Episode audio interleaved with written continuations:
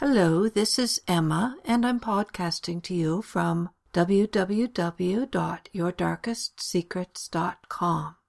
This was my Halloween blog post, and I took the opportunity to have a little bit of fun. I don't blog nearly as often as I should, so it was with firm intention that I sat down close to Halloween to write a blog post about mature phone sex while I waited for my phone to ring. You know, the advantages of a mature woman. It seemed so right, with leaves falling, to ponder May October relationships. And the virility of younger men. Mm and how they. Uh, well, hmm. Yes. Remembering, of course, to leave this blog fairly clean because I raised a teenage boy myself and know what I didn't want him to find on the internet when I wasn't looking. You want the dirty talk? That's why you call me, darling. Mm-hmm. I was distracted, however, from my writing by the recent disappearance of many of my belongings. The latest, my most beloved string of opera length pearls, a gift from an ardent and loyal caller. You know who you are, and I adore both you and my pearls. Ever since my phone sex imp moved in, life has been full of these little mysteries.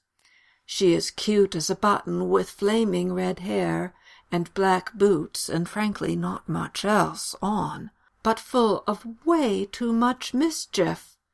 She always makes off with the last cookie and hides the toilet paper. Well, this time I caught her in the act, zipping off with my perfect coffee cup, the one with the wide base and narrow top that the cats can't knock over. I left my blogging and ran after her, threatening her with impicide. By the way, spell check says impicide is not a word. Ha! They should talk with me sometime. And hoping I would find her secret hiding place, a sort of impish magpie's nest with my errant things. But I wasn't fast enough.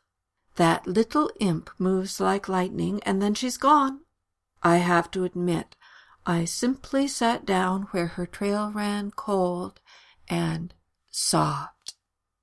She must have seen me. After a few minutes, I dried my tears and went back to my desk to work on my blog post. Life does, after all, go on. And wouldn't you know, the draft of my blog post was gone. But there, in its place, was my strand of pearls. Impy has a heart, it seems. I sighed and bowed to the inevitable. I wasn't meant to write about mature phone sex today. Perhaps after Halloween my little imp will settle down. You think? You'll have to follow up with me at yourdarkestsecrets.com to see.